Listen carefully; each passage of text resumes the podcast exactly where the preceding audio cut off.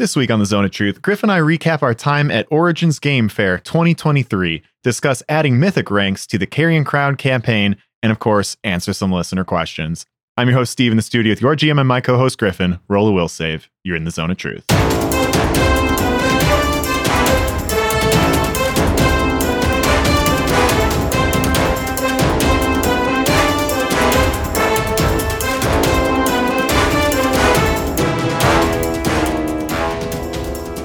And we're back. We're back, baby. Yeah. First time we're recording anything since the end. And the gaming room Couldn't be worse. the same. I mean, it looks the same. Couldn't be worse. though. we basically stood up after recording the epilogue, Close the door on this room. Close the door, Open it uh two weeks later for this recording. Yeah, It's like a time capsule. this is the first thing that we're recording since the finale. So um, this weekend we've got some bestow curse on the docket. We've got a little speak with plants, but this is the first thing back at it. How you feeling post game wrap, Griff? Pretty good. Yeah, I'd say relaxed, but then we did basically a full week at Origins, yeah. which wasn't relaxing. no, no, the opposite of relaxing. I took PTO to have a less relaxing time than I would at work. I took PTO to, in my words, when I was talking to somebody today, party for four days at, at this game fair. oh boy, that was so much fun. But yeah, it does feel good to finally wrap Carrion Crown. I'm sure we'll be talking about it a lot in like our post finality charity stream and everything. But I just really enjoyed, you know what? I think my favorite part of that day, the day that we recorded the finale, we did the final fight for most of the day. We did the epilogue episode right after that. And then unfortunately we went long, so we had fancy dinner reservations that we missed. But instead we just like went to our local watering hole and got dinner at like 10:30 at night. but it was just the sweetest time where Chris joined us and so the five of us are six of us are just sitting right around a table and like we're just peppering each other with questions like hey when was your favorite whatever? type of fight or like hey do you remember that time four years ago when this happened in the game? Wow i completely forgot about that. That was just such a pleasant time just sitting around the table and reminiscing and then when the food came out just devouring it in 30 seconds flat God, that was starving. the fastest I've eaten a meal in a long time. absolutely. We, we ate brunch and we ate that. hmm with like 14 hours in between 11 a.m., 10 p.m. Yeah. Well, yeah, man. Well, besides that, what you been up to? I've been watching the Cyberpunk Edge Runner anime. Mm. I finished that because it's just one season. It's fantastic. I can't believe I slept on it for so long. It's brutal, like very violent, Sure. and no, I didn't play the Cyberpunk game. Mm-hmm. I like the premise and the like setting, I guess, but I just when the game launched, it was super buggy, and then I always told myself, "Oh, I'll maybe get into it later," and then I never did. Mm-hmm. But the anime is dope. It's kind of all of the concepts of the game wrapped up into like one person's story, Mm-hmm. and I highly recommend it. You know, that's exactly consistent with basically everything that I've heard about that anime. And it's got nude titties in it. Sign me up. Where do I, where do I sign on? You know, let's go. Netflix, man. You sign on Netflix. So yeah, that's the must watch in my opinion. Haley and I got a dropout TV subscription and we've been watching Game Changer, the game show, Mm-hmm. like nonstop. And it's so fucking funny. What's Game Changer? Do you know Dropout TV? No. It's like the offshoot of College Humor. Okay. And so Game Changer is Sam Reich is the host and he just gets a bunch of people from like Dimension 20 and like College Humor and all of the things that are like kind of tangential to that. So Mhm. just like usually three people, so like three comedians every episode and they don't know what the like nature of the game show is that day. So like one of the days it was just like make noises. Okay. So like you won points by emulating the noise that he like gave you on your turn. But there was one that was like surreal where they were just like it was essentially a set. Like they had a they had a TV show set set up Okay. in front of their set. so in front of their game show set, they had this TV show set and the host was using like crowd noises to do a hotter colder thing to get them to do Mm. things on the set So like the first thing was to like check the calendar on the fridge. So like they got a point if they did that, but they had to figure out what to do based off of like the crowd booing them when they were doing the wrong thing. Or, Oh, like, that's fun. so it was like a hotter, colder thing, but with actions. So like sometimes it was like break a chair, like break the Yeah. chair on the set. Ooh, that would be tough to figure out something specific like Yeah. that, you know? Yeah, like one was take a bite of a lemon, like one of the Mm. lemons. It was so And how much of that is the crowd fucking with you? Eat Right, like, right. I'm Well- cheering for someone to eat a well. lemon. So it's it's a fake crowd. It's, Oh, a, it's like okay. he's got varying degrees of crowd noise. okay. So like he's got varying degrees of like cheering and laughing and varying degrees of booing. hmm so they know how far off they are. But like one was a survivor clone, one was like The Bachelor, but it was hilarious because it was like The Bachelor shortened down into two like 30 minute episodes. and like the guy is like a very bisexual comedian. So they Mhm. had like, so of course they picked him to do The Bachelor and they like brought in all these people from LA. Just like five dudes and five chicks. And he's like, the pick of the litter.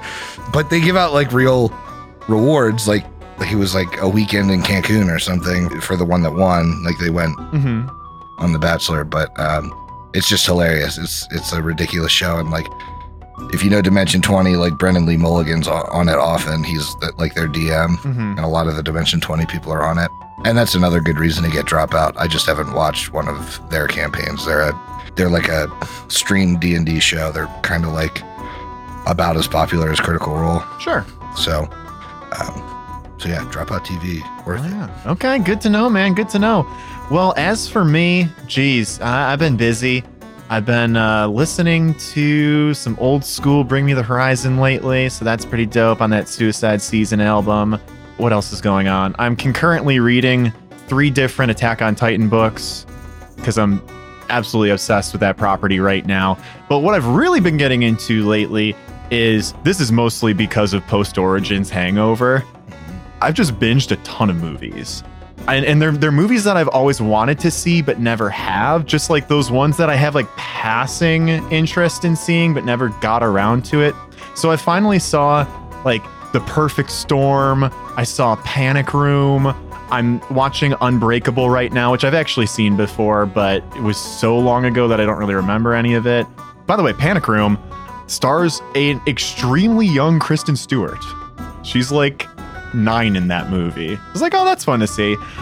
But the one movie that really, really got me, I'm a big David Fincher fan, and I saw Gone Girl for the first time. Gone Girl is fabulous. It is, I think, without a doubt, at least in my mind, Ben Affleck's best role. He's so damn good in it.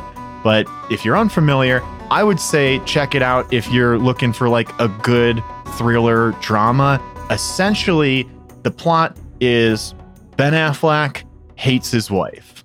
Like, he just really does. He got into a relationship that he didn't really want to be in. And there's like a, a weird dynamic too, because like she's kind of famous, but she's kind of not. And she doesn't have any friends but him, and he knows other people. But what happens very early on in the movie is that he comes home one day and his wife's gone. Gone girl, get it? Um, Whoa, yeah, but it looked dude, where's my girl? Dude, I mean, that's what they should have called it. But I think, unfortunately, it was based off a book or something. So, like, they've already got that. I think that should have been the tagline, though. Dude, where's my girl? But the premise is that he comes home, she's gone, and it really, really looks like there was some sort of violent crime that happened in his house. Like, it looks like someone came in and killed her. And the story follows this the as police detectives are trying to find out what happened and he really really really really looks like a suspect because he is like the only person who like knows his wife really well because she doesn't have any other friends and like but like he doesn't really know anything about her because he doesn't really care about her. They ask him like oh who does she hang out with? Where does she go? Like what's she into? And like he's just like coming up blank so he looks terrible. And then there's some wild shit in this that happens in this movie so that's really all i'll say. I'll just say like if you're a david fincher fan and or have an interest in like a really really good mystery thriller i would check that out. It's very very good. But let's talk about the thing that's been taking up most of our free time in between right now and when we wrapped the Carrion Crown campaign. That was Origins Game Fair 2023, which ran Wednesday to Saturday, technically Sunday, but we weren't doing Sunday of last week. We did not make it to Sunday. Griff, did you have fun at Origins? I did. Yeah. I had a blast. It very much so felt like a pre-COVID game fair, and that's not to say like there weren't people masked up or anything. People, none, none of that. It just felt like there was a turnout, and I haven't been to a convention that had a turnout since 2019. So it was just cool to be back in that atmosphere and meet up with tons of people that listen to this show, which is so exciting. Thank you all for coming out. I got as much of a complete list as I think I've got. Um, just, I don't think it's a complete. No, list. it's not. and I'm, I'm gonna have my foot in my mouth here when I shout some people out in a moment for coming out. But you know what? Right off the rip, huge props to the SDF crew. They brought their entire crew out everybody that's on the podcast, their new boy Dustin, their other Possum Pale, uh, E Robs, like they brought like seven freaking people. And guess what? They're all super cool in person. And their Airbnb was close to Origins, which is a huge plus. Party HQ, as I like to call it. That was a blast. So uh, let's talk about some of the stuff that we got into at Origins, just because, you know, this is fun to talk about. So Wednesday was the day that was a the little quickening. Yes, the quickening. Basically, you know, the exhibit hall's not set up on Wednesday. I think it's like the cheapest day to get into. It's ten bucks every other day is forty five. Yep. Well, it might be Thursday, might be like thirty, and then Friday, Saturday, Sunday, I think are all forty five. Yeah. So exhibit hall's not open, but the gaming hall's open, and really, we, the two of us, just went down from the HLP to kind of get the lay of the land, see what's going on, and Yeah. we got uh we got sucked into something kind of fun. What was Yeah. that, Griff? Got addicted to Crokinole. Hell yes, Addicted. brother. Addicted. So give me the give me the two minute rundown of what this is. I think it technically falls into the board game category, Mhm. it, but it's got its own board. So it's like a wooden carved board that's in the shape of a circle. And I would call it a dexterity game. It's like a mixture between shuffleboard and like almost pool or cornhole in a way, where you're you have little discs and you have to flick them to a certain spot on the board, and different spots on the board score points and you have to play defense against your opponent who is also flicking their other colored tokens onto the board. Hmm and the person with the most points wins the round obviously. It's a lot more intricate than that but honestly it's like super easy to learn and teach. I think you and i drunk picked up on it in like five minutes. Yes. You and i drunk qualified for the finals in the Crokinole tournament at origins after having played for half an hour Yes, we qualified for the finals after playing maybe three games total before then. drinking two liquor drinks each Yeah, we're we're going up against people who are playing, and we just have bottles on the table. Yeah, they like are- know what they're doing, and we're like, right, Ugh. you got it. Oh man, good try, man. just like a, a, a little loose. But boy, yeah. So there was that tournament every day. People were qualifying for finals, which were going to take place on Saturday. And we made it right away on Wednesday. So Yeah. then we got to hold that over everybody else's head for the rest of the Yep. convention, essentially. Yeah, because a lot, you know, we convinced a lot of people in our little tribe to at least attempt to Mhm. join us in the tournament, but no one else made it legitly. Yeah, nobody else did it. Chris and Nathaniel got in through technicality. this is got in true. through uh, somebody dropped out of the tournament, and we need a last minute replacement. We got like ten friends over there that'd be willing to play. Yeah, see that crowd of people that's waiting for us to play? I bet a couple of them want to play, sure. so, yeah, we got addicted to that on Wednesday, and we just kind of called it early Wednesday. Didn't want to get too wild because the rest of the days were going to be pretty crazy. yeah, we knew there was going to be a lot of Crokinole in our future, so Oh, yeah. couldn't blow it all in one day. Yeah. Thursday is the day that STF, well, I think they got in late Wednesday night, but that's when we met up with them for the first time. And I was just like, as soon as we started chatting with them, I was like, oh, like this is one of the first times that I'm meeting up with legitimate friends that I've made online, like people that I've like actually forged a real connection with. And boy, they were like, they were just, they were everything that I wanted them to be. They're so cool. Oh, hey, I'm finally meeting my friends of four years. Yeah, that's what it was. And then the exhibit hall was open, so we're just rolling around, having fun, checking out games and stuff. Spent a fair amount of time over at North Market getting dinner and we drank like all day at North Market. I don't know what you're talking about. drinking at North Market, yeah. And then walked back to their Airbnb where we proceeded to uh, turn up. Yeah, we turned turn up turn up a little bit. Friday, honestly, pretty much the same as Thursday, right? Like Yeah, like we went to commute. We actually had like so it was more than just me and Steve mm-hmm. on Friday on. So Haley and Chris joined us, and Eric joined us, and so we had a little bit bigger of a squad. Mm-hmm. Now, what I'll call out from the Friday night party at STF HQ was that one shout out to Rez for bringing on her way down brings a bottle of Malort. So I was passing that around, having the time of my life, sharing it with people. And we did some pretty good damage on that bottle. We got probably through like a third of it. You did make all, all like 15, 20 people that were there try it. So. Mm-hmm. It went well. Everyone loved it. Everyone loved it. Yeah. Um, but the other thing that happened is what I think a fair amount of people don't know is that, of course, there's like the graveyard of cans of seltzers that we've hated on this show that we just like leave over your fridge, and sometimes we'll grab something out of there. Yeah, when, we call it the the blackout uh, container. It's where you go when you're basically as desperate as you can be. But hanging out there were four cans of sesh. And we've been keeping that on the down low because we don't want to get pressured into drinking those in any one of our myriad events. But Haley, we don't want to drink them. We don't.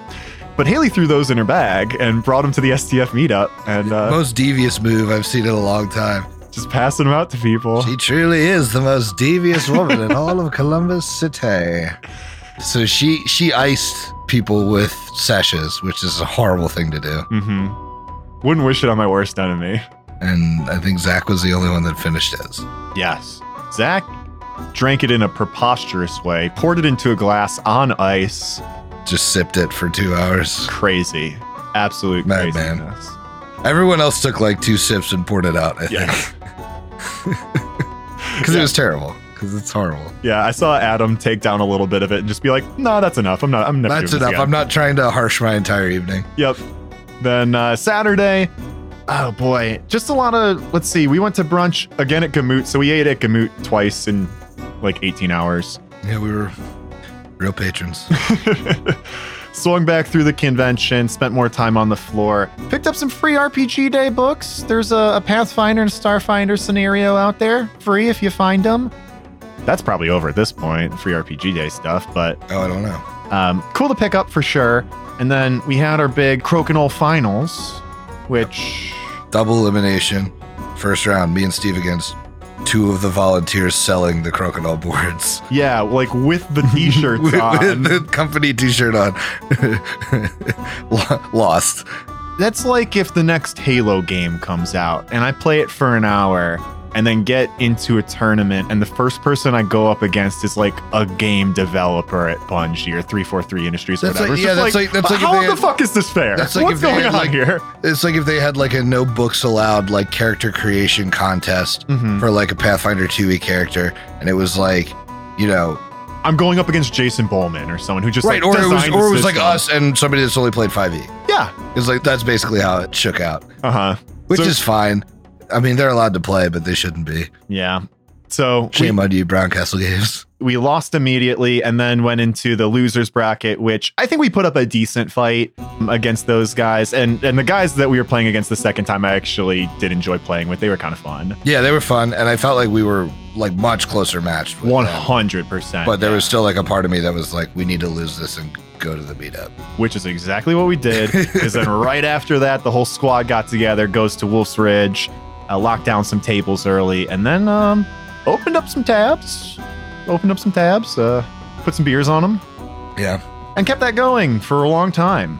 Quite some time. It was great. After that, we walked down the street to Pins as advertised, bringing most of the squad. A couple people tapping out just because it's getting late. But this is where I'll do my shout out here. So absolutely i'm going to miss people and if i do i'm sorry as call you, him out for it as you yeah that's on the fine. forums yeah fucking at me I drag him through the streets um that's fine because yes you may have suspected i had a couple drinks at that point But yeah, yeah, we had the entire SDF crew out there. We had Finder, Nathaniel, Mr. McMagma. We had Rez. We had our boy Eric from uh, Ten Law Gnomes, our, our local boy. Eric and the Norse Foundry gang all came out to our meetup, which was awesome. We met some really cool folks, Claire Marlin and Avery. Great to see him there. Pixie Diva. It was just a really good spread of people. And I don't know if you can see anybody that I'm forgetting on this list. I Not know there was immediately, or I don't know their usernames. The Exactly. issue. I don't want to call out people like without permission, without their usernames. Right, right. So, like, great to see all you folks. Thanks for coming out. I had a blast. And that pretty much was Origins, right? What else did I miss? What? But Duckpin Bold, Oh, yeah. that was a blast. Yeah. I think Chris had the high score of the night, which shocked me. Really? Yeah, Chris got something in the 140s. I had second highest, I believe, in the mid 120s. hmm And I think McMagma had, we might have been second and th- I can't remember which of us was second and which was third, but he had a game that was in the 120s as well, Nice. which was, it's hard to do in Duckpin. Yeah. Duckpin's like a pain in the ass to get a strike in. You got the little bowling ball, the little pins, and the pins are all on the strings. So it's like, it's pretty tough. So I will say, I feel a little bad. I put a list of things I wanted to try at Origins Oh, yeah. in the did. Origins chat. I did see the Pirate Borg booth and get to like flip through a couple pages of it. I didn't get to play it. But I was kind of shocked. It kind of felt like Chaosium was like the big publisher Yeah. that was there. Like White Wolf or whoever does Vampire the Masquerade now Mhm. wasn't there at all. So there weren't any like learn to play games or any of that. Besides an organized playroom, no Paizo. Yeah, there's no Paizo besides organized play. There was no Wizards Mhm. besides probably Adventure League. You know, kind of the bummer of the whole thing was we got our tickets like three days before. hmm Most of the events of stuff that was running was like sold out. Yeah. So I looked for a couple like Blood on the Clock Tower games, which I still very much intend to play because I think that'd be very fun. Because it, it seems, you know, how we were like addicted to Avalon for a mm-hmm. long time. Oh, yeah. It's like that, but like everybody has rules instead of just like being a generic good guy.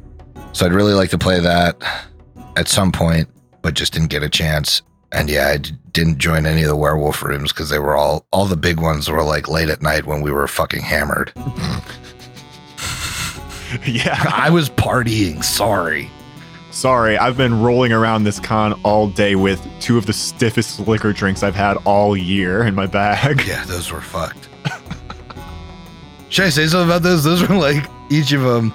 Each day I was rolling in with half a fifth of Tito's. hmm between two Gatorade bottles.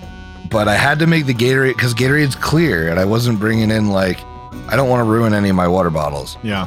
So I mixed it with water and then I put these like Alani energy packets in because they're the blue Alani. And I was like, perfect. That's going to make it like blue like Glacier Freeze. Just made it look like cum. so then I had to drop even more energy in it with the Mio like hmm blue raz energy and that got it to the right color but like at that point i'm basic i'm basically loading two old school Four Lokos One hundred percent. Yes.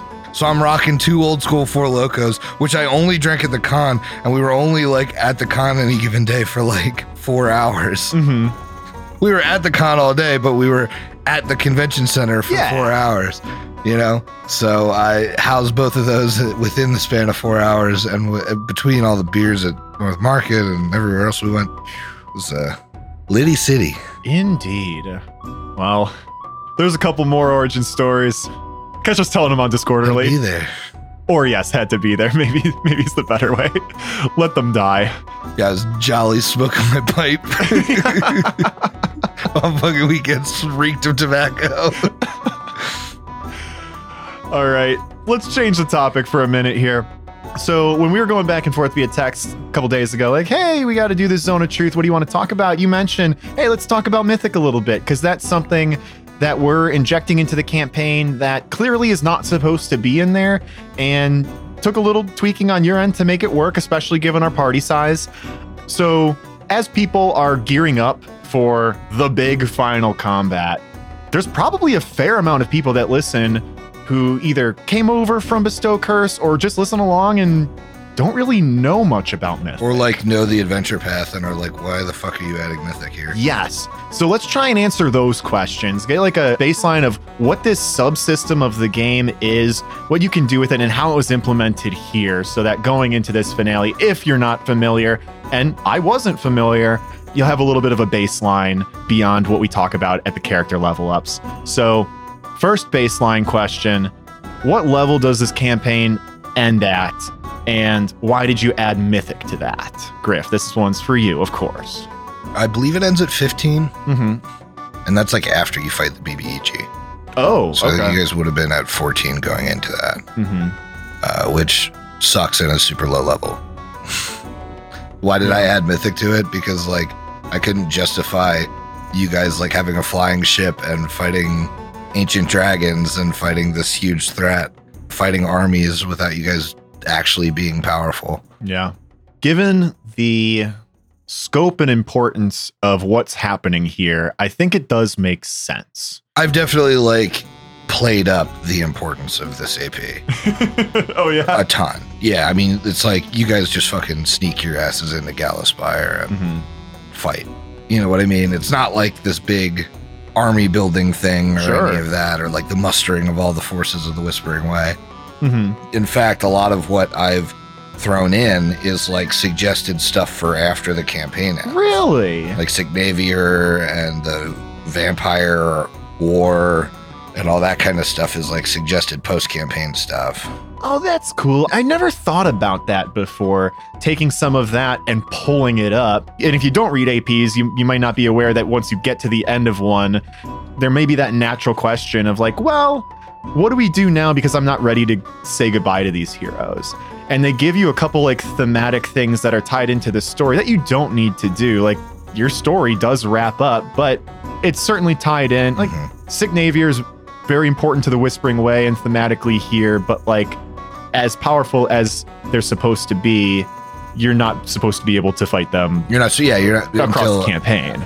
after the campaign is over. hmm Yeah, so pulling that kind of stuff up, I knew that I wanted to make you guys mythic Sure. as well. So speaking about making us mythic, I think there's, at least in my mind, two different ways you can kind of go about raising the power level for the end of the adventure. And that's the one that's throwing a whole bunch of additional class levels on there instead of ending this at 14, you're ending it at 20 maybe.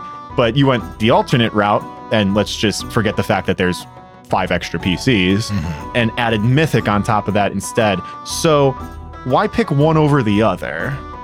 Part of it is I wanted you guys to be higher level than 15, Mhm. and I couldn't justify just being like, you guys level up from 14 to 17. so that's part A.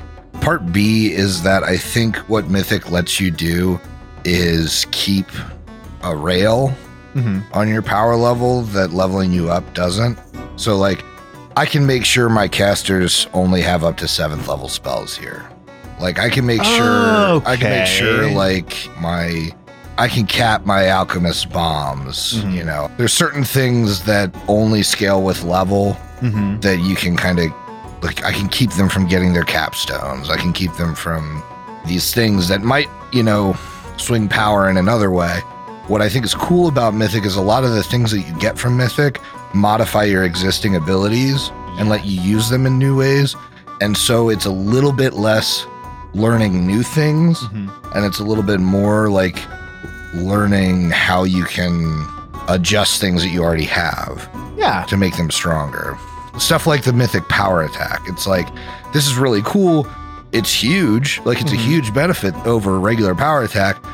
But I don't have to learn like a whole new feat or like Right. figure out a new attack style for it. It's just I can turn it on and forget about the minuses. Truthfully, that was one of my favorite parts of the mythic stuff were the mythic feats.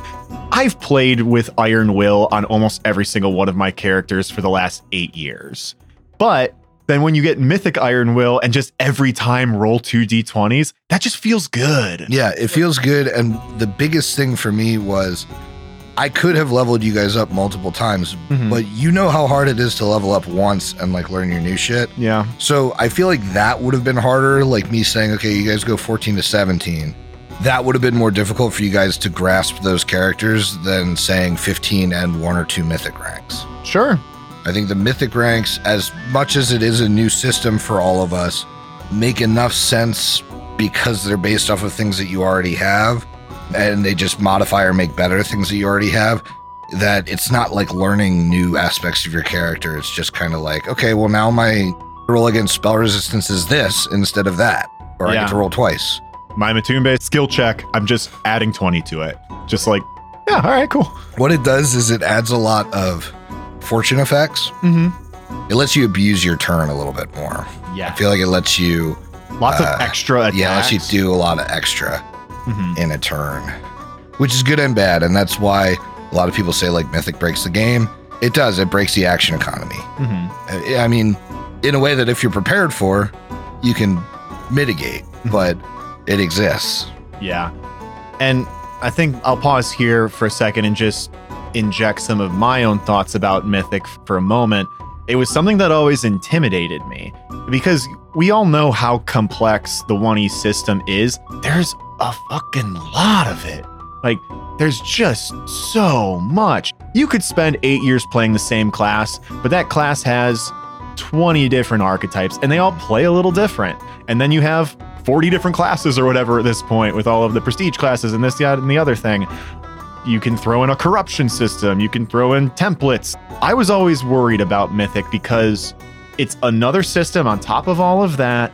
And the really only thing I've ever heard about it is that, oh, it's fun, but it breaks the game. And hmm. it breaks the game in the ways that you're saying, where, like, if you go into it very deliberately and you know what you're doing and come at it from the perspective of, I want to enhance what I have already instead of just like trying to break things, you're gonna have a good time. I had a blast with Mythic. I was shocked how much I enjoyed it, truthfully. When I think, you know, there's a really big difference between had I given you like a mythic rank at the start of book 6 Mm-hmm. and me giving it to you for these like really important, like these are the heroes. This should be a heroic combat combats. Mm-hmm. Like these last couple combats being these like huge stakes world enders. It makes sense for you guys to have heroic abilities, even as small as like mythic surge, so that you Yeah. don't fail a save. Like that feels like you guys are big heroes. So we're big heroes. I know we talked about it in this in the episode, but let's just recap it one more time for the people at home so they don't forget who got what here. How was Mythic implemented across the party? You did this very deliberately. Yeah, so essentially, this is how Mythic works in terms of a power scale of a character Mm-hmm. in general, because all of your CR calculations are kind of like an in general. In general, every two Mythic ranks is a plus one CR. Okay. What I did here was I gave everyone one Mythic rank, and then any character that had a CR boosting template, Mm-hmm. so our true lycanthropes, our half fiend, and our vampires did not get another mythic rank. Everyone else that didn't have one of those templates did get another mythic rank in order to boost their CR. Yes.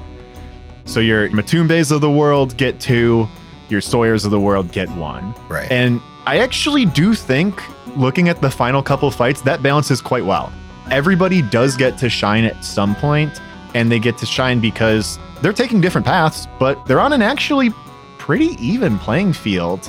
right. I mean, there's a reason why in book three, I'm like, hey, Brooks, like, I can give you this template and make you feel stronger than everyone Mhm. for like the last couple fights, and then you're leaving because I'm not going to give you this template permanently as Mhm. a character and use that character for the rest of the campaign, or, you know, I can give you a corruption or whatever. Like all these characters that have gotten templates, if you've noticed, have gotten like a template in a time where they're on their way out, yes. or in a time where it's the end of all things. And in, as in Tulia's case, it's like the you're heading to Gallowspire anyway. Yeah. Uh, she got like one fight with her template without the mythic ranks.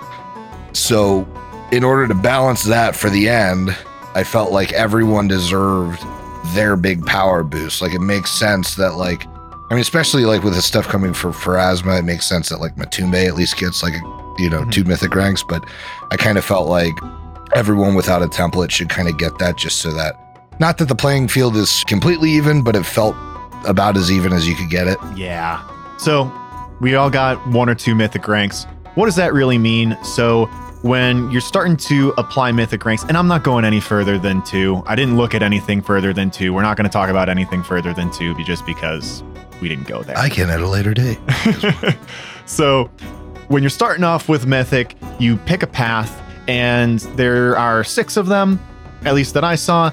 And each one is sort of bucketed. There's the Archmage, which is intended, it seems, for like a, an arcane caster. You have a champion, which is sort of like just a melee fighter, a guardian, which is supposed to be sort of tanky, a hierophant, which is the divine version of the archmage, essentially. I'm sure it plays very, very different, but it's the divine caster Yeah. bump. Mm-hmm. A marshal, which is like kind of a charisma y type, like boost the people around you. And then trickster, which is applying to like your rogues and stuff. At first level, you get a mythic feat. So basically, take a feat that you already have and crank it up to 11, and it's going to be awesome. But you also unlock a bunch of abilities. Your mythic path should give you some sort of special attack or something when you take it, but you also get a couple different things. You get this pool of mythic power to pull from. So it's kind of like Eclipse's like points that she invests. yeah, like her focus points, you get this mythic power pool. Yes. And as you use your abilities, that pool dwindles down until you're done and you can't really use your mythic abilities anymore. You get this ability called Hard to Kill, which basically just means if you drop down below zero, I think it's like double your con instead Yeah. of your regular con, which we actually used in our Return of the Rune Lords game, late game, with no other real mythic abilities. And I actually liked that quite a bit at high levels because it gives you a little Just bit a of padding more flexibility. Yeah. when everything is so rocket taggy and stuff. You also get an ability called Surge, which is basically like spend an immediate action and roll an additional d6 on a d20. Very similar to a Matumbe inspiration, but that's just a nice little bump if you really need something. So everyone's got that at level one, and then our select group of people that got two ranks are getting a couple extra things. You got an ability score boost, so that's plus two to an ability score, which I think worked really great. well because like the ability score boost, like everyone that got a template got an ability score. Mm-hmm. That was wonderful. And then the other thing that you're supposed to get at rank two is something called Amazing Initiative, which we replaced with an extra mythic feat. Griff, I know you have thoughts on this. What Yeah, I just think Amazing Initiative with nine PCs was going to be like way too much. Amazing Initiative, basically, what it allows you to do is on your turn, you can use one of your mythic pool points to take another standard action. Mhm. That action can't be to cast a spell, but still, it's another standard action. And I just felt like the turns were going to start to be ridiculously long. Like Yeah. they're already long with nine players and with mythic abilities. To add that on top, to be able to just like, okay, I take two standard actions this turn. I'm going to do this, and then I'm going to go do that Mhm. was a bit much. One of the suggested, you know, replacements for that is just another mythic feat, which I think is completely fair. Yeah. Truthfully, did that hamper our players that got that second rank? I mean, rules as written, sure, but I totally agree with you that I think that's where Mythic starts to break down a little bit, at least from what I saw. It's just like, oh, this is going to get way too clunky. I really, and I, I liked getting the extra Mythic feats. I like Yeah. Mythic feats. What can I say? Yeah, I mean that's like the meat and potatoes of mythic. Yeah. It's like you, you really want those mythic feats. Even as a caster, it's like the mythic feats let you take either like I was taking like mythic uh spell focus and that kind Mhm. of shit. It's like that stuff's awesome. Yes.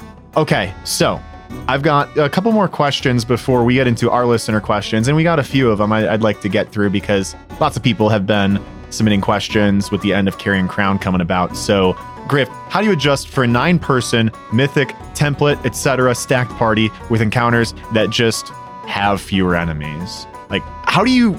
Maybe this is a, a good advice to people out there. How do you take a party that's as stacked as we are, and they're supposed to fight one dragon or one wizard or whatever. How do you make that like still a compelling fight? One that's going to be a challenge for the party, but also like I don't know, fun for you to play? Right, Like right. It's difficult, I'll tell you that. I mean, Mhm. it's not I've been now GMing for 8 to 9 player characters though for the majority of this book. Mhm. And what's worked for me is I kind of I take like the APL of you guys as like a four person party, add three to it. That has been working for me as Mhm. your APL. And then when I want to challenge you, you know, I, I do the standard math and, and go Yeah. above that. So like when you guys were in Renchurch, like most of the shit that I was throwing at you was like a CR sixteen seventeen encounter Mm-hmm. that you guys were completing relatively simply. Yep. When I wanted to, you know, push it, you know, you guys were fighting like CR19 things between like the Nana Opal fight, and, which was almost a CR20. I think it might have been a CR20, and like the basement one, which was a CR19. Like those, ch- the, or sorry, no, they weren't because they. I lowered the levels because it was four and four, but like the um, like those chitin fights and stuff, those were all like already CR15 creatures or CR14 with the advanced template or something. So Mhm. like you were fighting a CR17 encounter and doing well. So now when you have to account for okay, they're all level 15 and they all have templates or mythic ranks, you're all essentially level 16, 17. Hmm. So like to challenge you, like this sick Navier fight is a CR22 dragon Yeah. With a buddy. and a CR, you know, 17 dragon. Yeah. And it was over fast, but I wouldn't say it was like a complete pushover combat. Oh. So I think that math worked okay for me. hmm It's janky as fuck, don't get me wrong, but like it worked. Yeah. It's like art, not science at that point, right? Where you kind of have to have an idea of what your party's capable, have an idea of what the enemy's Exactly. capable. What's going to work best? Do I throw a million enemies at them, or do I have one that can do a whole bunch of crazy shit, or a, a pairing of, of enemies that works really well together? There's probably not a perfect solution, but I think you've basically cracked as mechanically close as you can to making this work, like on paper. Yeah, like if you want to know what I realistically do, it's realistically I know my party's strengths and weaknesses. And I try to have, if I have a multi enemy encounter, I try to have something in that encounter, uh, you know, only Durin can tackle, something in that encounter that only, you know, Ick and Saw can tackle, something in that encounter that only the casters can tackle, Mhm. so that it splits your resources and then it's, you know, two versus one instead of nine versus one. that also lets everybody shine as well too because Yeah. the last thing that you want and this is something that i don't know that we've addressed a ton on this show is just like these combats are fucking long Yeah. like we leave a fair amount of stuff on the cutting room floor just because it's like oh i gotta look this spell up oh we gotta check rules on this this Mhm. that and the other thing these last few episodes we're cutting a lot out just so that it's listenable but that could mean like let's take brooks for example he's got two very heavily melee focused characters Mhm. if there's not like something for him to throw a melee character at he's basically sitting there for three hours doing nothing Right. like that sucks Exactly. So you have to make it doable in that respect. But by the same token, like, you know, I've been throwing spell resistance on Yeah. stuff that doesn't necessarily have spell resistance because they're getting hit by four spells. hmm You know, I've been throwing DR in places it doesn't necessarily go, or at least raising ACs to a point that can like withstand a saw full round attack. like, you know. So there's a little bit of like game mastery behind the scenes that is adjusting the monsters themselves sure with either templates or just going in and saying, okay, like, sorry, I gotta like crank this guy's con to eight, like plus eight. Like I he's just gonna be gone in three seconds where he's at. yeah So all of that. all of that keep, keep it all in mind when you're planning your own encounters at home folks Just what I would say is just like this has been an exercise in showing you guys like basically as much as you can stretch as like a first edition GM. Mhm. you don't have to put yourself through this. I'm doing it for the sake of the story, honestly. Like, I want these characters to all be able to contribute to this final combat. I want them to all feel epic, and I'm willing to make the sacrifice of having to design these weird encounters Mhm. to still make it fun. yeah But, like, you don't have to do that in your game. You don't have to have a nine person party. Do what I did at the end of Renchurch for all of Renchurch and keep the two parties split. hmm Like do what we did in Return of the Rune Lords, and the parties are separate. They're doing their separate things. They both mean something, but they're not all eight together. Yeah, and they can meet up at some point and say, "Oh my god, It's been so difficult. I hope you're doing okay. Oh no, there's two things we need to do simultaneously. Guess we're gonna have to split back up. Yeah. Like, I think the coolest part of running a game that way is that you can allow your parties to like mix and match, Yeah. which is fun. mhm. Like I mean, like we did with the Opal encounter. It's like Yeah. Air Bear and Ikmer flipped. They were the only ones that flipped, but still made different parties. absolutely. So don't do what I do, but if you do what I do, take your APL, add three, and then that's your kind of starting point if you're at eight people. Cool, man. Cool. Well, I have two final wrap up questions here to put the bow on Mythic, at least for this discussion. Would you ever consider going higher than two Mythic tiers? So I actually, I think we had this conversation when we were like debriefing from the Mm-hmm. from the finale itself. I think it would be really fun to run a campaign where people take a mythic path that is not their main class path. Yeah. So like what I really loved about Brooks's decision with Ikber was to have him be a marshal, which helps him like not really at all as a fighter, Mm-hmm. but like leads him in the direction of being like this mythic prince of wolves. Yeah. It's like very character driven and cool. And it opens up his character a lot too. Yeah. It's not just optimizing how hard I can hit now. It's, oh, I can hit pretty hard, but also I'm a leader who's got like charisma who can apply that in Mhm. situations. That's Yeah. fun. So I think a campaign like that would be really cool. Yeah. It would be a little difficult to do with like Archmage and Hierophant. Mhm. I, I think, you know, maybe that would work. Like if you were a paladin and you took Hierophant or something, Yeah. like you'd get some cool abilities for your spell casting without like, hmm but you'd, you'd have to at least be like a one quarter or whatever caster. Yeah. For me, I think before we did all this, I would say absolutely not. I definitely don't want to do more than just dipping my toes in Mythic, but I think we've proven that it can work and can be a lot of fun. What I will say is that I think that's a great idea. Um, diversify the characters a little bit.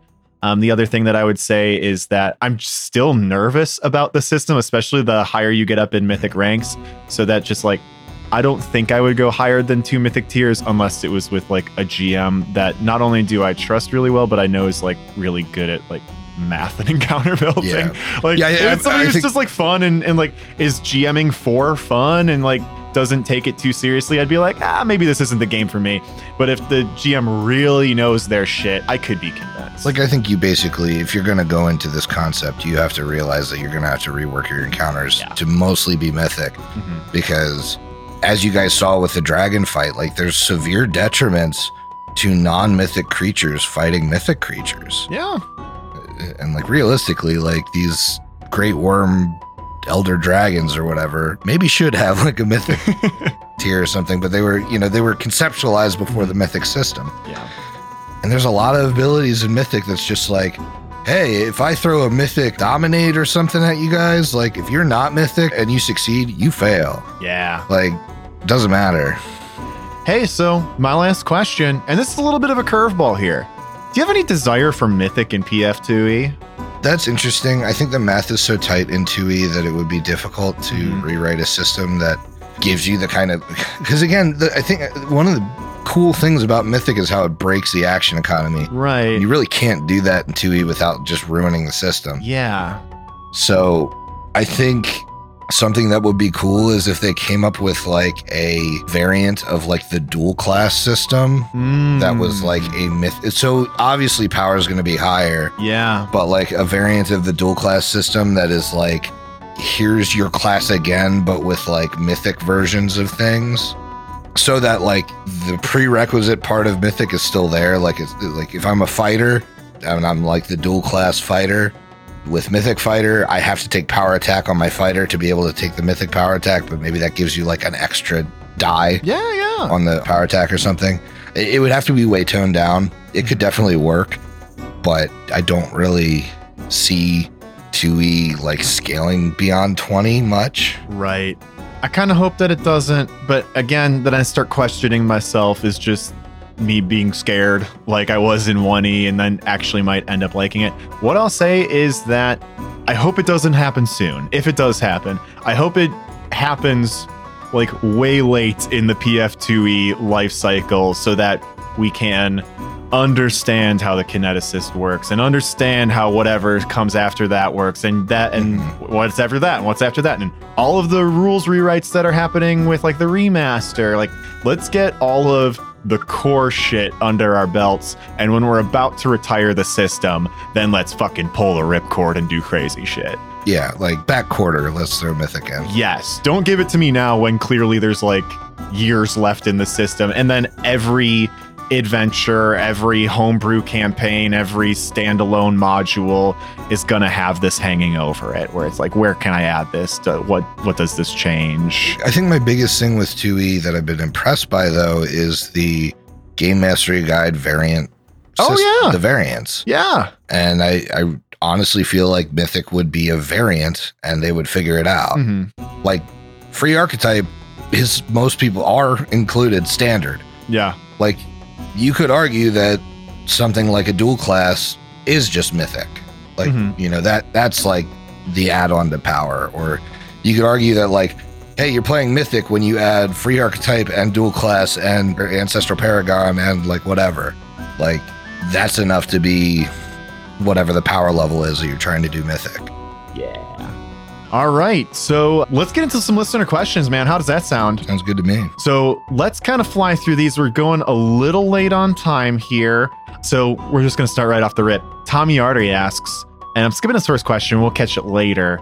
For Griff, how would you proceed if you had to turn this AP into a three act module? I honestly think this one capped really well with the death of Auren Vrood. Me too. So I think that I said, was I like said a really that good. on, uh, on an episode like four weeks ago. like I think I think honestly that's a really great three part adventure. You know, you guys thwarted the Whispering Way putting together this thing with Vrood. Yeah. And then there's no Dark Rider and no, you know, Illmarsh or whatever. It's just it ended in Feldgrau. That's such a curious answer for you to give, but it's so the cleanest. Just cut it at the 50% mark. Vrood is definitely like at least the way we played him Yeah. with the evil interludes and shit. Like he's definitely like the big bad. Yeah. Like- and, and even in the adventure, you don't even hear about Adivion until book six. Mm-hmm. Like so, like Vrood definitely feels like much more of a big bad. Yeah. I think that is the cleanest way to do it, and I'm not going to argue anything else. Yeah. All right. So, from monkeys, bears, and robots, assuming there's no TPK in the finale, is there a specific encounter where it felt like this is it, the party is doomed? This may be recency bias for me, but I said it on air. It was the Nana Opal fight. Like, I was just looking at who was left on the board, and if Brooks didn't figure out the soul gem thing, it was like, this party's dead. It's not happening. Yeah. It's over. Mhm. I know we've had other ones. I talk about this all the time, maybe not on mic, but the basement fight in the evil interlude where Saw's just 1v1ing the chitin while the rest of the party fucks around. Like, that was scary. I thought the Vrood fight could have turned on a dime. Vrood fight could have been bad, yeah. Yeah, I mean, like especially when like Saw missed the hit against Prone Matumbe that would have Mhm. perma killed him. Like Eclipse sitting in the freaking con drain or whatever. I thought we were very close to a TPK on that one. I don't think there's a lot that the party could have done without like Eclipse dealing damage to him. Yeah. Were there any like weird encounters or random encounters or like not bookender encounters that you were like, uh oh, I'm about to wipe this party? I think I was legitimately scared with those like advanced ghouls in the basement of that burned building where I had like I'd taken Eclipse down and almost like Mm. would would have coup de grace Eclipse. I had someone else paralyzed and it was like, oh my I'm gonna coup de grace chain these people. I, I actually thought like I knew you guys would run, but I thought that warehouse fight in Turner's place was gonna be a massacre. Yeah. Like once once I had a couple of it like, was. Oh my god, that Gee, was I I going all so poorly one, for yeah. you guys. It was level appropriate, certainly. Mhm. That one was scary because it got to the point where, like, yes, I did kill Quinley with a coup de grace. Like, I could have potentially killed Matumbe with a coup de grace. Like, Mhm. It got pretty dire just from sheer volume of ghouls. And then you have like this vision and sound barrier between like your actual casters Yeah. and the people that are in trouble. And that was when I, think we still had Freya at the time. She was like outside or something, trapped as the healer, and I couldn't see anything inside because I didn't have dark vision. That was a mess. That was a tough one. Yeah. Yeah, that was rough. That's a boy. Forgot about that one basically entirely. That's that was a good one. I mean, even if you think about it, like you guys fucking like edge of a knife the first Viv fight. Yeah, Like that was like you and Eclipse like bleeding out on the top of the tower with like with the Promethean barely getting killed mm-hmm. and that big electricity burst that almost took There were a lot of fights that were really fucking close, man. Yeah. There's just like a sheer amount of fights that like some of the details start to blend together a little bit. I mean, we did 257 episodes of this, but yeah, we had a lot of really close ones. Like there was even like the one in um, Undiamede House. You remember when mm-hmm. like Air Bear opens the door and the fucking evil priest is right there and just harms him Yeah. and he's like down to one. Weren't we like getting fucked up by a swarm too in the Undiamede house at some point? That was like really Yeah, bad. the, you guys ran away from like the tick swarm. Tick swarm. Yeah, tick swarm was Or fucking like us up. off. And like the color out of space, I remember being really Space. tough. Hey, throwback. I can't remember exactly how bad this got. I thought it was really bad though. The Piper and the Father Charlatan combo. Oh, yeah, Matube like, was off in Matube's on the ground the Dreamland, and I like time. rolled really well and and made my way out of that. But everyone was getting their shit fucked up Yeah, in the real world at the same yeah. time. Yeah, I mean the Splatterman fight had a couple of you on the ground. Yeah. Oof. You guys had it rough. You're right. you really pulled no Yeah. punches this campaign. There's more fights that they were about to die than weren't. And honestly, I feel like we basically just scratched the surface of tough fights. Like, there's probably two dozen more. that, Yeah, like, yeah. Or just absolute like gut busters. Next question here. This is a fun one, and it doesn't have to do with carrion crown, but I just had to bring it up. This username Ngiac N G I A C asks, wondering what spell Skull and Shackles would be named after if it wasn't still going to be HLP. And I think I have the right answer for you, Griff. Yeah. Hideous Laughter Productions presents Skeleton Crew. Yep, that's exactly the spell I was going for. Hell yeah, Skeleton brother. Crew. Uh, Hell yeah. yeah, I mean there are a couple of good like Mhm. maritime spells. Uh, monkey fish, Control. Oh, monkey fish is good. Control water. fins to feet. I actually just found like a this Reddit thread. So we're starting a pirate campaign. What are some like good spells? There's a bunch of them. Buoyancy, but the one that I really liked was Cloud of Seasickness. Cloud of sea. that would be such a good show name. In that it sucks so bad in the way that I like when things suck. There's like one that's like curse of the curse of something or other. That's Mm. like, that's a sea themed one. Nice. I don't. I haven't seen that one yet, but yeah, this thread is gold for finding stuff for this. I mean, it's it's got to be skeleton crew. It, it right. Yeah, That is it's a perfect spell. that is that is perfect. All right, so we hit that one, and then we're gonna end on another fun one. This comes from our good friend, the Redacted Demon. Here's a question for Griff. Do you have specific playlists slash music themes for the different campaigns you run to do prep work to? For me, and she runs a whole bunch of different campaigns. She lists out Curse of the Crimson Throne is classic punk and grunge for the angry, dirty city vibes. Wrath of the Righteous is classic metal. Stolen Fate is just bunches of prog. Rise of the Rune Lords is just lots of real good classic rock. And I think she did a pretty good job of ascribing the different adventure paths there. But what are you uh what are you listening to? Carrion Crown was definitely Powerwolf for a while, Mm-hmm. and that kind of like what do I want to call it? Orchestral metal, maybe Mm-hmm. is a good term for that. Yeah. you know, Skulls and Shackles, obviously, Alestorm, and Pirate Metal. I, I'm mostly a metal guy.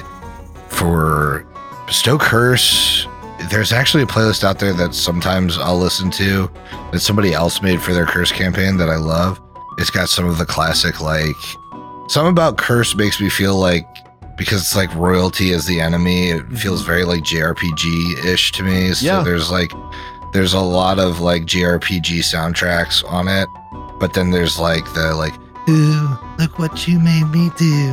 Oh god. You know, Yeah. so there's some like it's a it's a weird playlist, but I think for Curse, it's like all female singers.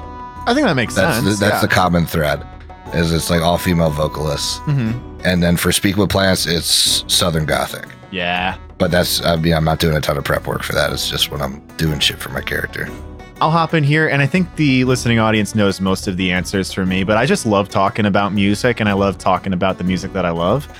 And music is such an integral part of how I build characters. So, start with the easy ones. You've got Sawyer is through and through Beartooth. In fact, if you go back and listen to the evil interludes, just put Beartooth li- or Beartooth songs or lyrics Oh, in yeah. all of his The- stuff. and all of his stuff has Beartooth lyrics in them, but you can actually go and listen to like the evil interludes and kind of marry them up with different albums of theirs.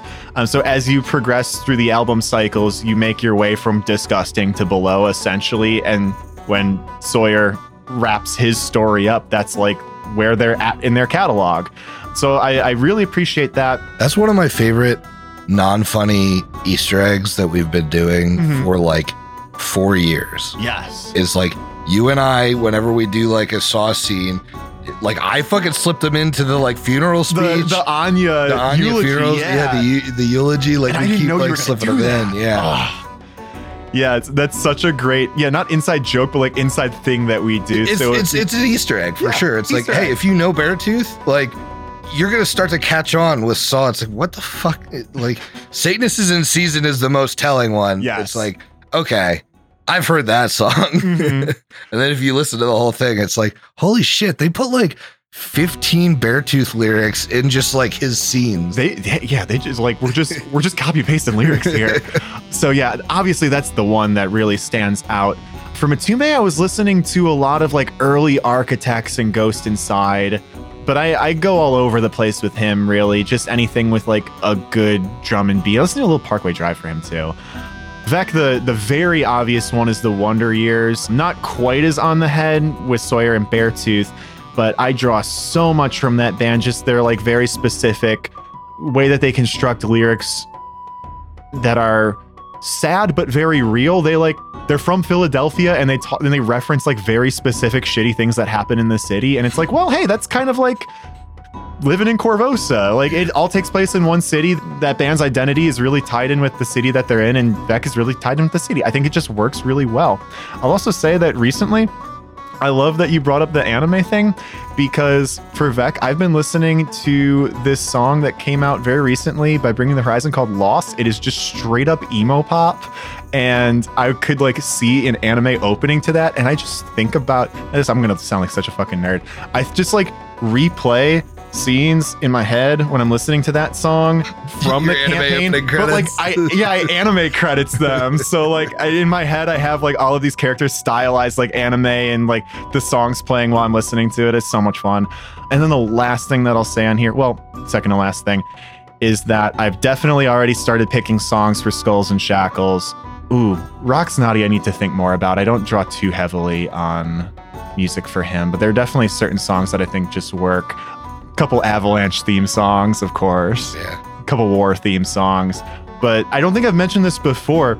If you listen to the album Routine Maintenance by Aaron West and the Roaring Twenties, again, like Sawyer being so tied to Beartooth or the Wonder Years being so tied to Vec, the Routine Maintenance album by Aaron West and the Roaring Twenties isn't quite as on the nose with Duran, but that is his story arc. That is a concept album that has one continuous story through all of the songs, and the emotional journey that that character goes on across those songs is the same emotional journey that I take Duran on. So it's a fun thing if you ever want to check that out.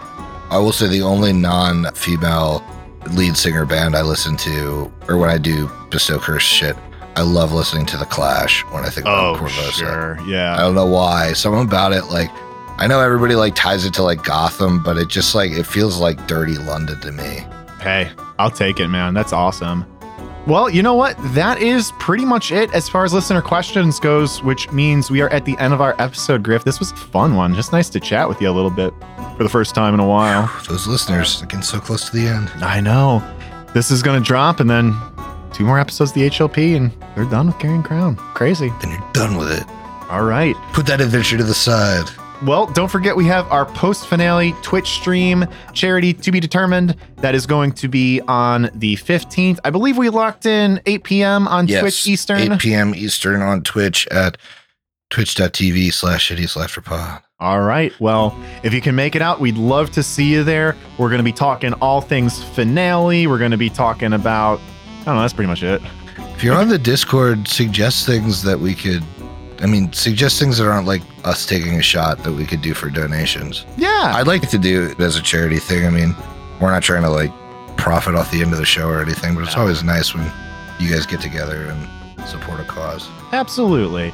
Yeah, we're, we're definitely excited to um, make the world a little bit of a better place with the conclusion of our show. And hey, maybe I'll dress up. We'll see. Maybe. Yeah. Yeah, I'm That's the dressing up. softest maybe ever. Yeah. All right. Well, this has been a blast. Griff, you made it out of the zone of truth. Congratulations. You succeeded your will save. Is there anything that you want to say to the people at home? Finish your drinks. We'll see you in two weeks. Later.